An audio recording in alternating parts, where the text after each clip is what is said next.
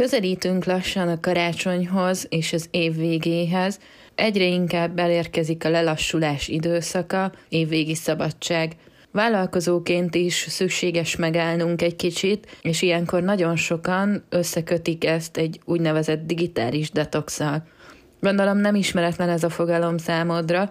Arra gondoltam, hogy ez egy sokunkat érintő olyan kifejezés és egy olyan problémakör, amit nagyon nehéz szerintem elsajátítani. Kérdés ugyanis tényleg az, hogy vállalkozóként megengedhetjük-e magunknak, megengedhetjük-e azt, hogy akár két hétre ott hagyjuk a különböző social media felületeket, ott hagyjuk az e-maileket, az internetet, ami valljuk be a vállalkozásunknak a hétköznapokban egy szerves részét képezi. A digitális detox ugye egy átmeneti elszakadást jelent az online világtól, amit nagyon sokan sokféleképpen alkalmaznak. Kérdés tényleg sokszor az, hogy te mit szeretnél elérni vele. Az biztos, hogyha nekiállsz, és még soha korábban nem tartottál digitális detoxot, akkor érdemes pár dolgot átgondolnod, és szerintem az a legjobb, hogyha nem csak most így az ünnepek alkalmával, hanem az év során is tudatosan készülsz arra, hogy bizony időről időre érdemes ezt általad meghatározott hosszúságú időszakot egy ilyen digitális felfrissülésnek beiktatnod. Fontos az, hogy ugye ilyenkor minden mobiltelefont, laptopot, számítógépet, internetet, tévét mellőzünk az életünkből, és a valódi élményekre helyezzük a fókuszt, illetve ezek lesznek a mindennapjainkban a hangsúlyosak. Tényleg talán a karácsonyi időszak az egyik legjobb lehetőség erre, de érdemes, hogyha egy picit tudatosan gondolkodsz vállalkozóként, időről időre ezt megengedni magadnak. Hidd el, megvár a vállalkozásod, és nem ezért fognak az ügyfelek is elpártolni tőled, mert te tartasz egy hét, két hét, egy hónap, attól függően, hogy neked mire van szükséged, tartasz egy kis szünetet, hiszen pont, hogy a hatékonyságodat, a produktivitásodat tudja segíteni, hogyha mentálisan és fizikálisan is feltöltöd. Ugye az okos telefonok világában ma már tényleg kéznél van rögtön az internet és a különböző social media felületek, amiknél valahogy ilyen kényszert is érzünk, hogy most, most megnézzük, hogy mi történik, mi a helyzet a világban, holott kutatások is bebizonyították, hogy bizony a túlzott, túlzott használat, már-már függőség, tényleg fizikális és mentális jólétet veszélyezteti, úgyhogy érdemes arra figyelni, hogy milyen az alvásodnak a minősége, egyáltalán mennyit alszol. Visszavetheti ugyanis a hatékonyságot, benne van az, hogy kapcsolatokat is szépen lassan tönkre teheti, hiszen hogyha állandóan ott ülsz a számítógépnél, mobiltelefonnal a kezedben, és még a tévé is szól a háttérben, valahogy teljesen kikapcsolod az igazi élményeket, az igazi kapcsolódásokat, és azokat a személyes találkozásokat, akár rokonokkal, barátokkal, amiktől tényleg töltekezhetnél is. Ha nálad is átbillent egy kicsit a mérleg a túlsó oldalra, akkor azt is észreveheted, hogy szinte elveszted az időérzékedet. Ezt én is tapasztaltam, nagyon sokszor láttam azt magamon, hogy leültem, át megnézem, hogy mi a helyzet a Facebookon, át csak végigpörgetem akkor már az Instagramot is, és elment gyakorlatilag egy-másfél óra is úgy, hogy semmit nem csináltam, holott nekem egy milyen 5-10 percnek tűnt az egész. Fontos tehát azt, hogy az időérzékedet azt valahogy megtarts.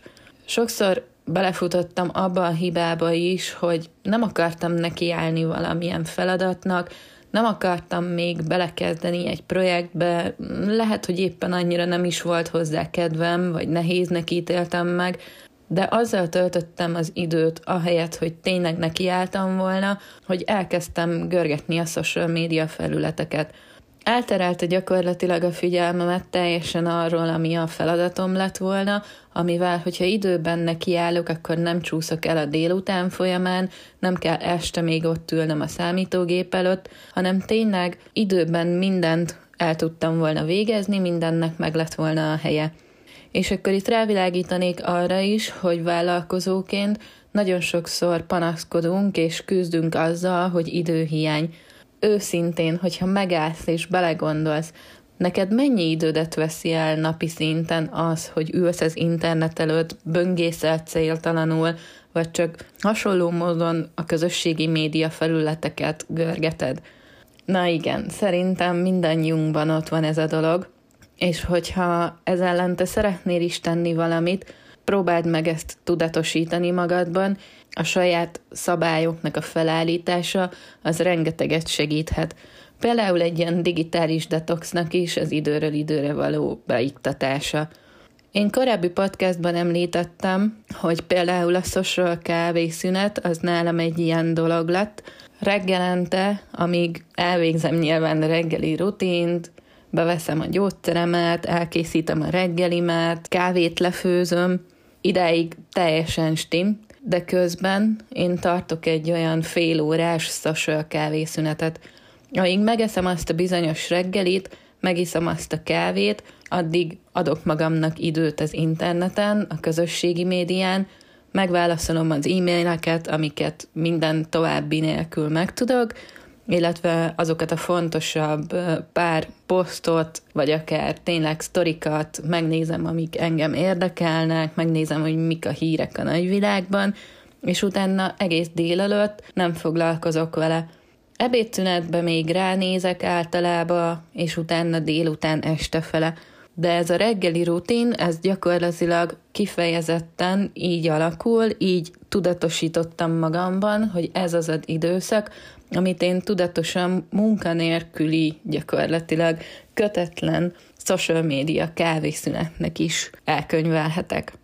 Ami segítség lehet egy ilyen digitális detox elkezdéséhez, illetve betartásához, hogy tűz ki célt magad elé, reálisan tartható célt, és azt is fogalmaz meg, hogy mitől digitális detox a detoxod.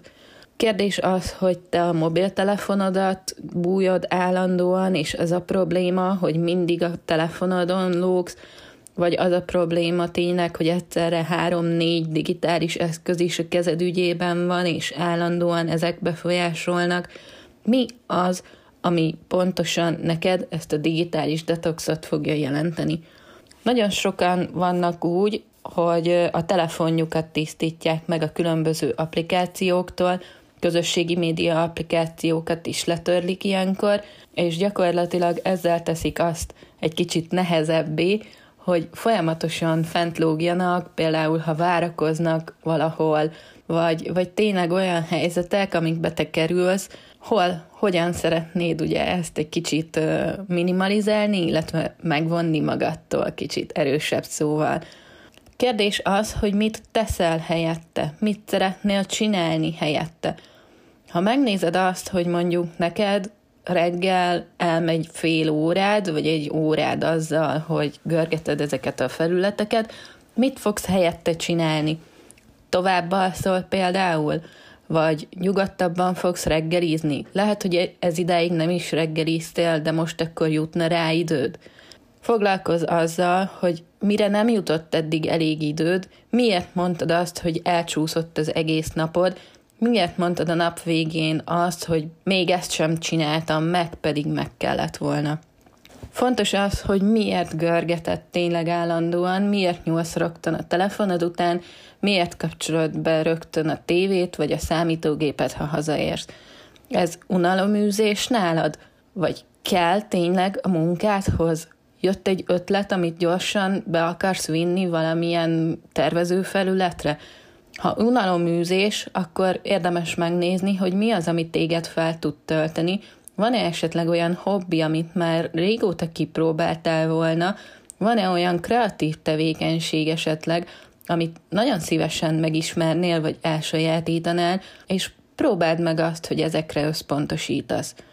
Sokszor látom, és régebben ez nálam is jellemző volt, hogy megjelent a FOMO jelenség, ugyanis elkezdtünk félni attól, hogyha nem nyitom ki a közösségi média felületet, bármelyiket is, vagy nem kezdem el bújni rögtön az internetet, nem hallgatok híreket, nem nézek sorozatot, akkor egyszerűen kimaradok valamiből.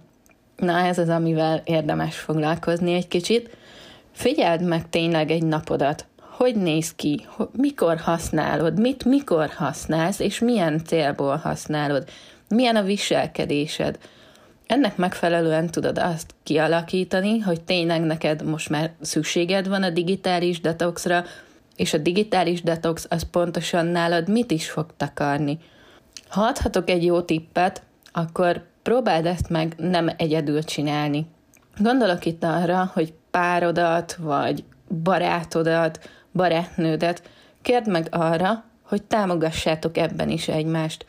Nyilván nem egyszerű, hogyha a párod ott fekszik melletted esténként, és nyomja ezerrel a telefonját, nézi a filmet a tévében, és neked gyakorlatilag nem erre lenne szükséged, sokkal inkább elmélkednél, olvasnál, meditálnál, vagy egyszerűen aludnál. Mi lenne, hogyha mind a ketten egyszerre tartanátok digitális detoxot?